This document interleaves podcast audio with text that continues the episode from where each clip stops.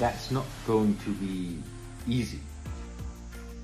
I think what you should be doing tomorrow is really take half of the day at least, take him with you and go outside of the office. Go somewhere where you can spend time with each other and really go into the case where you try to understand a little bit more of his understanding of it before you judge him.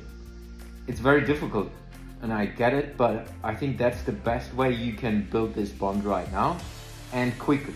Because if you now keep lingering the problem, then it's getting bigger and bigger and bigger.